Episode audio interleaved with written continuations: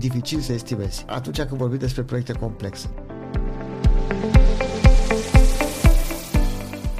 Salut, salut tuturor, bine ați revenit la Retrospective Agile, un podcast în care privim către agilitate retrospectiv. Sunt uh, Dan Suciu.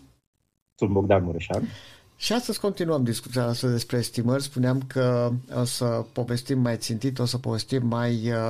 Uh, o să avem discuții dedicate pentru unele dintre uh, tehnicile de estimare folosite în echipele agile. Dar înainte de asta, aș vrea să, să spun ceva. În urmă cu, cu ceva timp, uh, cred că a fost o lună și jumătate, ceva de, de genul ăsta, am pus pe LinkedIn un filmuleț. Era așa un film în slow motion cu o pisică care încerca să prindă o minge de ping-pong. Era o minge de ping-pong care sărea și pisica încerca cu, cu lăbuțele să, să prindă mingea respectivă și numai nu reușea. Adică a ratat lamentabil de vreo două, trei ori și cum era și filmul în slow motion, era foarte, foarte drăguț cum uh, se vede acel efort uh, al pisicii și siguranța cu care se arunca asupra mingii și de fapt mingea nu mai era acolo în momentul în care dădea cu, dădea cu lava. Și am scris acolo ca titlu pentru pe acest filmuleț, iată o secvență rară cu echipă Agile care își ajustează estimările în timpul unui sprint. Am fost surprins că peste noapte a devenit un filmuleț foarte, foarte popular. Postarea mea a devenit foarte populară. Deci am avut peste 1500 de like-uri și uh, reacții, peste 60 de share-uri. A, mie așa ceva nu mi s-a întâmplat cu nicio postare uh, pe care am făcut-o până acum, nici pe Facebook, nici pe LinkedIn, nici pe altă platformă, platformă socială. Iarăși au fost comentarii foarte multe la, la acest filmuleț. Cei mai, cei mai multe comentarii erau de genul chiar așa este, ha, ha, ha, da, de, de, o distracție de asta și cumva o confirmare că chiar așa se, se întâmplă.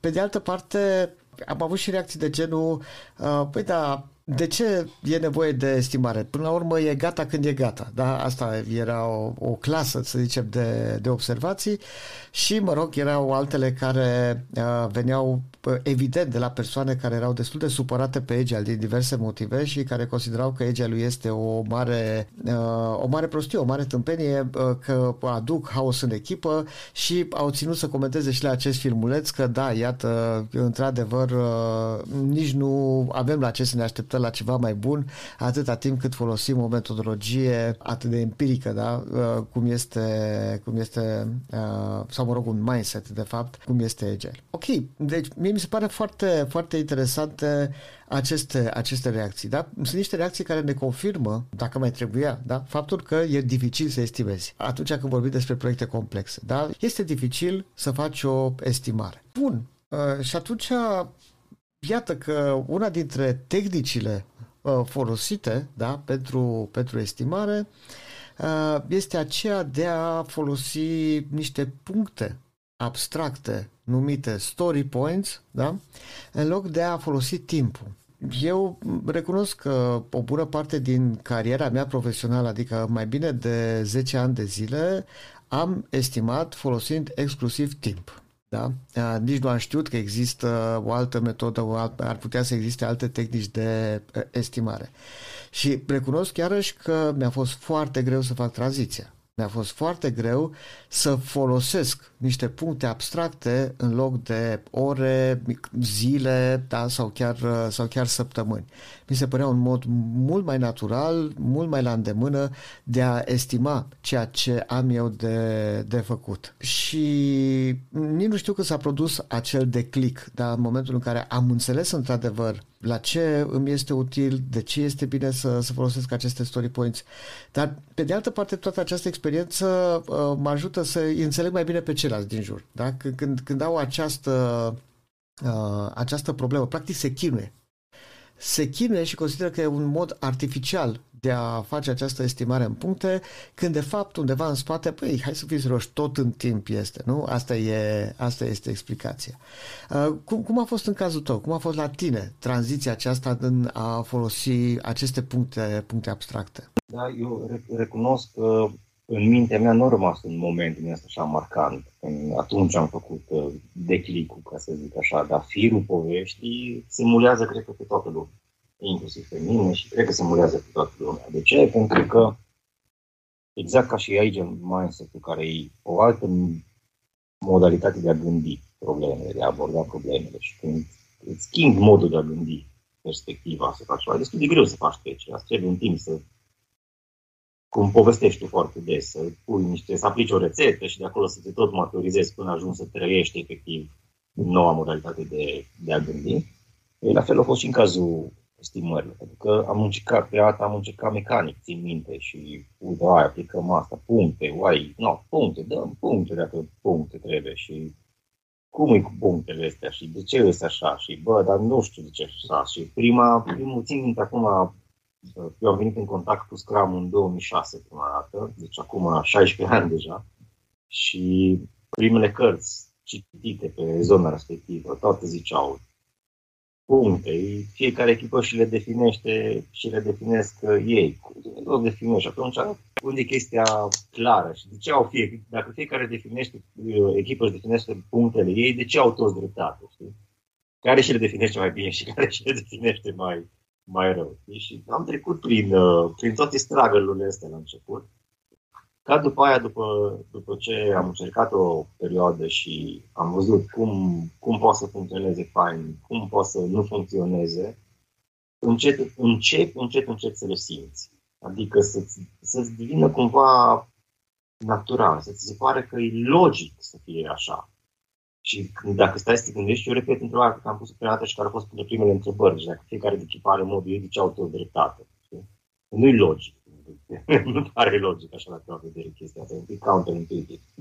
Și da, așa se, a, așa se întâmplă și încep, încep să te obișnuiești și încep să, ca și în orice altceva, încep să vezi cum te poți folosi de lucrul ăsta ca să-ți aducă valoare. Bă, dar dacă am zis 17 puncte și de fapt 23 de puncte și ce facem noi? Că o să fie efortul mult mai mare și așa. Și revin la ce am povestit în episodul anterior, că nu e o chestie de să am dreptate pe storiul ăsta, să fie exact 5, exact 8, exact și unul Fibonacci la virgulă, ci foarte, foarte frumos în timp media pe echipă și pe ce înseamnă estimare se, se reglează. Chiar acum am primit zilele astea o întrebare foarte faină și mai până acum am avut un punct pe tipul ăsta de story și acum a apărut un nou story la care n-am, n-am putut să dăm mai puțin, că n-am avut de unde și am dat tot un punct. Dar pe unul stau o oră, două, pe celălalt stau șapte, opt. Și ce fac? Și nu, cum ce faci? Te schimbi sistemul de referință, adică te ajustezi, îți reevaluezi un pic, nu te obligă nimeni. Deci, din nou, echiparea definește ca să, ca să te ajute să-ți dai seama cam ce ai putea să faci într-o, într-o iterație. Așa, am, am, am aberat așa un pic pe, pe tema asta, tocmai ca să subliniez importanța faptului că punctele astea nu sunt bătute în cuie, au, au rolul lor, au scopul lor destul de clar de ce au apărut și la ce sunt folosite și că e super ok dacă echipe diferite au interpretări diferite a ceea ce înseamnă a ceea ce înseamnă punctele Pentru că, într-un final, la ce te ajută punctele astea, să-ți dai seama cam cât ai putea tu să să duci într-o, într-o iterație, cam pe unde te, pe unde te încadrezi. Mm-hmm. Eu mă, mi-aduc aminte cu mor că mai, mai e încă ceva. Știi că dacă am un epic, da? dacă am un user story care este mai mare și are 21 de puncte, să spunem, și noi uh, îl împărțim, îl feliem, da? cum îmi place mie să spun și nu-ți place ție, da? îl uh, descompunem în story-uri mai mici, uh, surpriza foarte mare este că că acele puncte pe care le atribuim storilor mai mici, când le însumăm, nu trebuie să dea 21. Adică poate să dea mai mult, exact. poate să dea mai puțin și toată lumea e, dar cum? Dar de ce se întâmplă lucrul ăsta? Și uh, adică ai așa un sentiment că, păi, de fapt, nu e absolut nimic uh, precis, parcă nu se leagă, parcă nu are o logică și e foarte, foarte greu, da? E foarte greu să, să, să, perceapă, să perceapă lucrul acesta. Aș, aș mai vrea să mai adaug ceva. Da, asta apropo de toate surprizele pe care le poate avea și întrebările pe care le poate avea cineva în momentul în care aude că se folosesc puncte, puncte abstracte. Dar este, este o greșeală pe care eu am făcut-o o bună bucată de vreme, aceea de a ignora acest subiect de a nu intra în acest subiect în foarte multe detalii în trainingurile mele de, de agile, mai ales când era vorba despre traininguri avansate. De ce? Pentru că mi s-a întâmplat, nu odată, mi s-a întâmplat de mai multe ori să am niște reacții de la persoane care au participat la fel de fel de conferințe în care am vorbit. Mă rog, despre ce vreau să spun de fapt? Vreau să spun despre faptul că lumea pare să știe despre ce e vorba. Da? În momentul în care eu vorbesc despre planning poker ca tehnică, în momentul în care vorbesc despre story points, eh, toată lumea din jurul meu, da, așa, oarecum închide ochii, da, sau e, așa, sunt ușor între deschiși și dau așa din cap, da, da, da, da, știm, știm despre ce vorba, știm despre puncte, știi?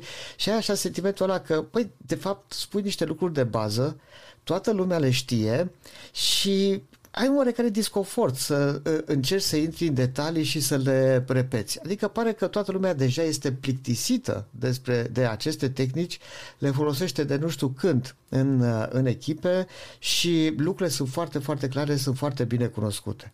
Și atunci am evitat să intru și să le mai povestesc încă o dată de ce cu punctele alea, de ce folosim Fibonacci până la urmă, la ce ne ajută punctele, uh, de ce să facem uh, acest uh, poker, la planning poker pentru, pentru estimare.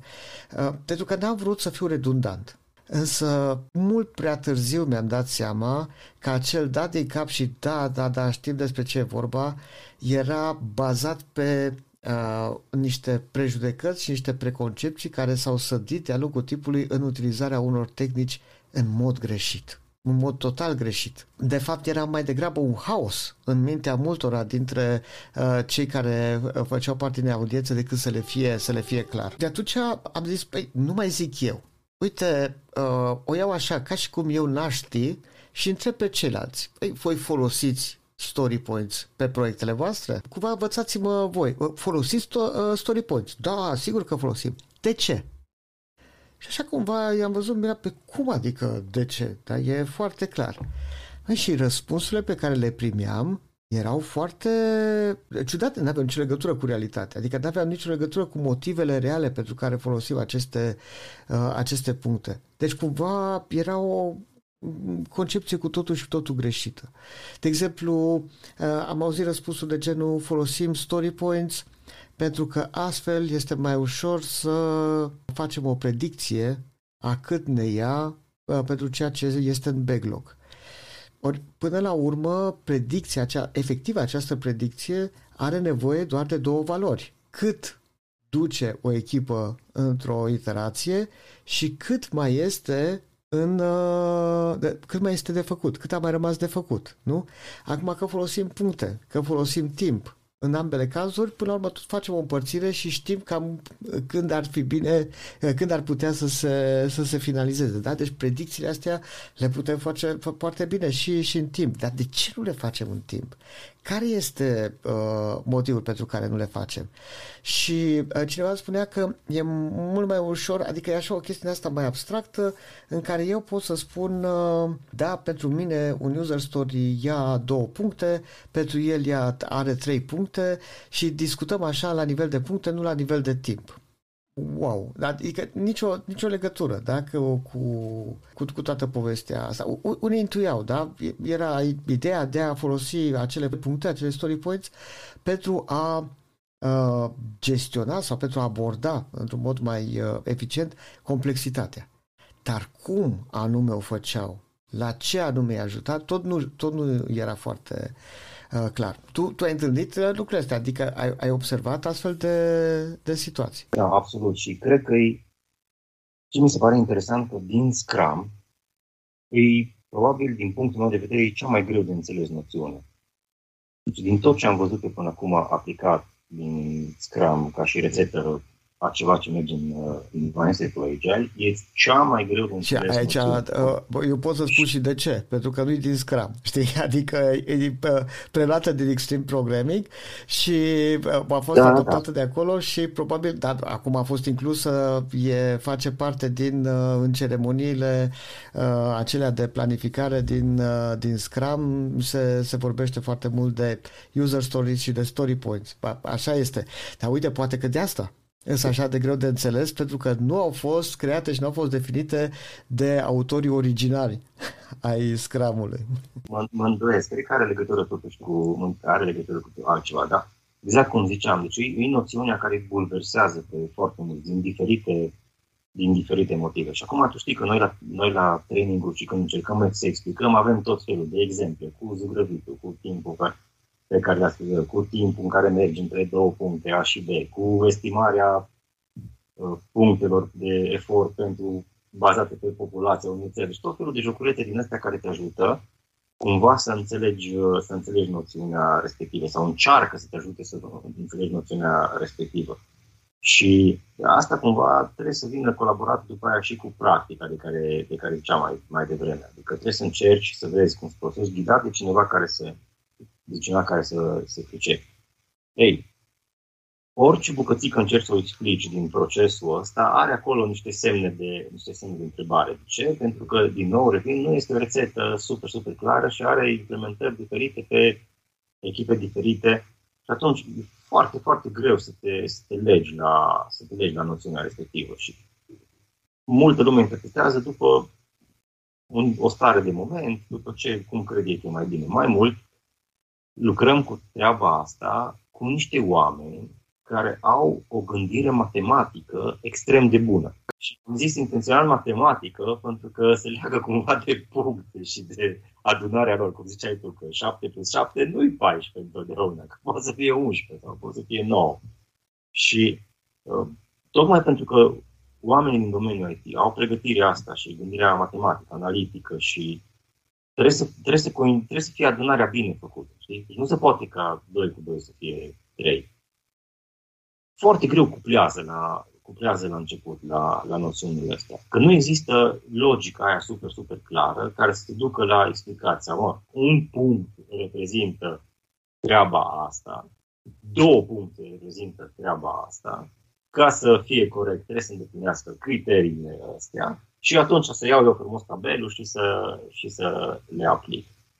Și deja când mergem în, în zona de elimină factorul uman și skill personal în rezolvarea taskului și mergem spre medie de echipă și cum rezolvă echipa lucrul ăsta și independent de cine ia task Și acolo trebuie să ajungi tu la o medie foarte bună, care, din nou, așa mi se pare de important că e ignorat factorul ăsta de medie care devine bun în timp, un set mare de date, care e pur statistică și probabilități. Legea, legea numerelor mari. Exact, exact.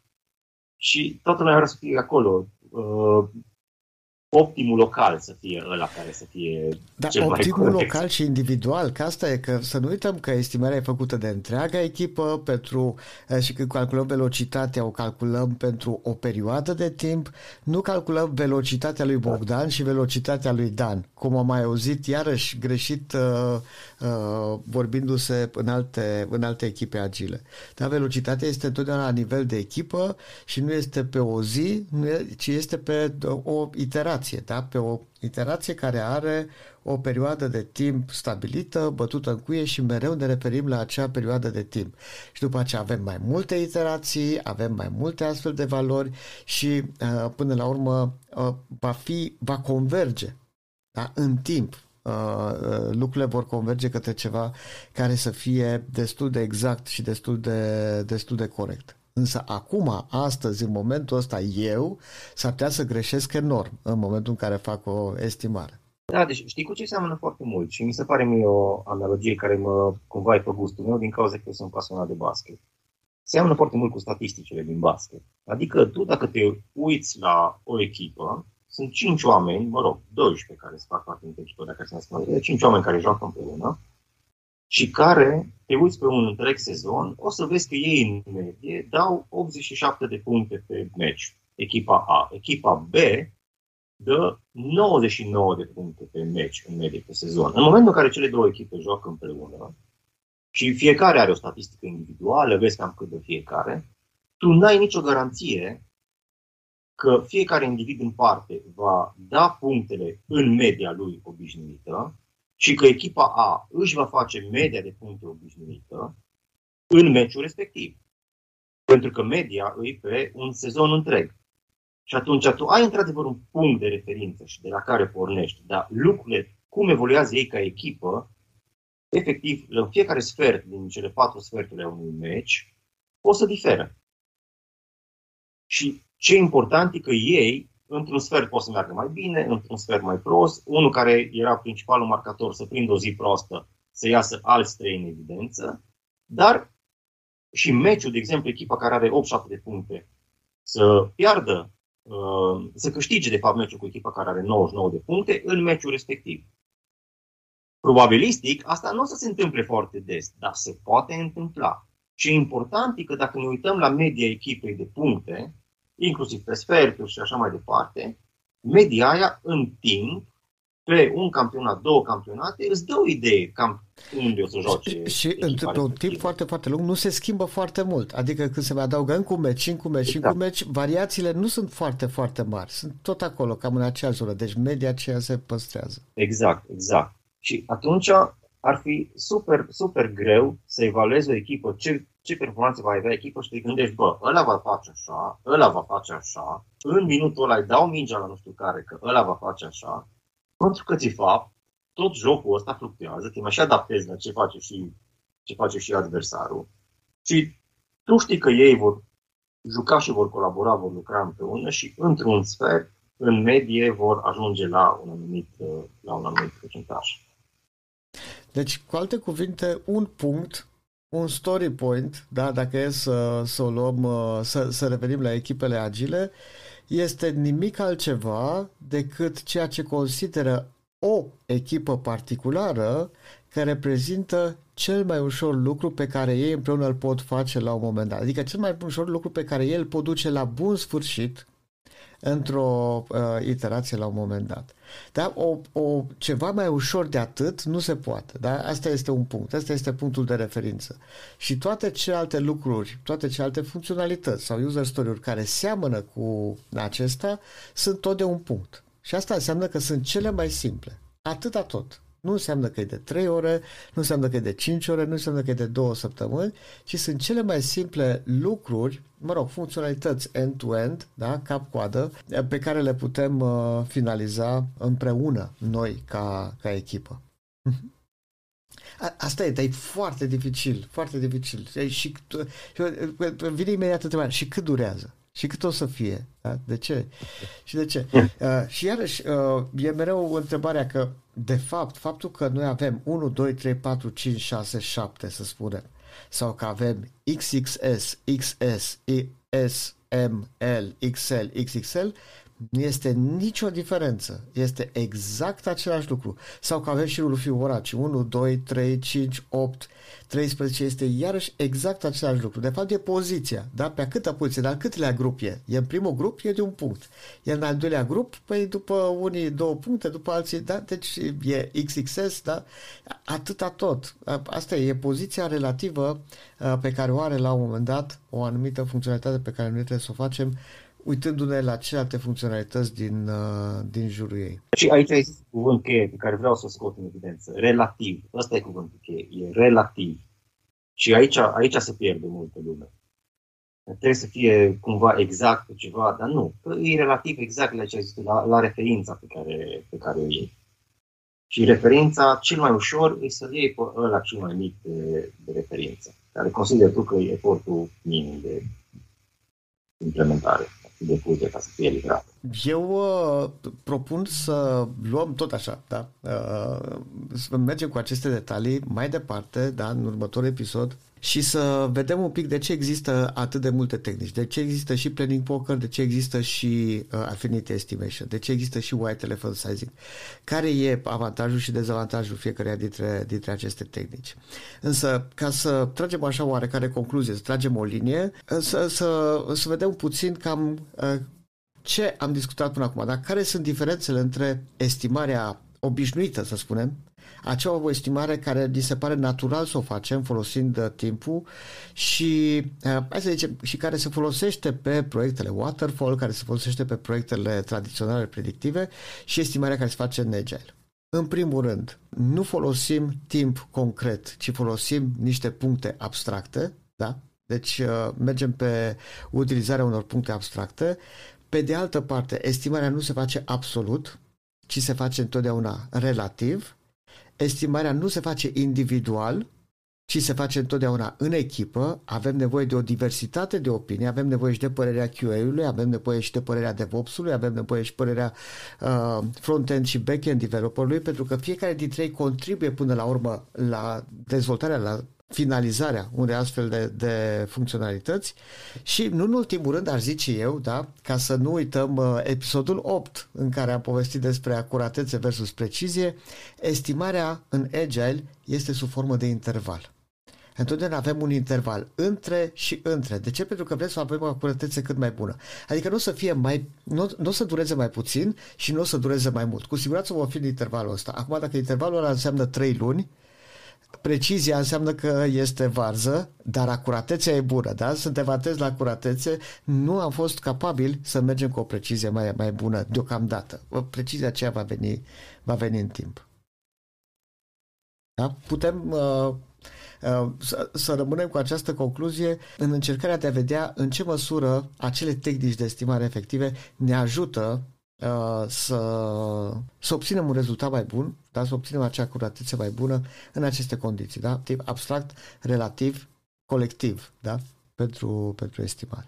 Păi vă, vă mulțumim și uite, uh, chiar uh, suntem foarte, foarte curioși de experiențele pe care le-ați avut și voi, dacă sunt oarecum diferite față de ceea ce am povestit noi în momentul în care faceți estimări în, uh, în echipele voastre.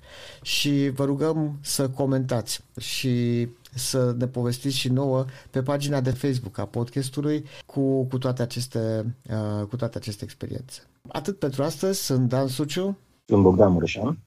Vă așteptăm cu drag la următorul uh, episod. Fiți agili!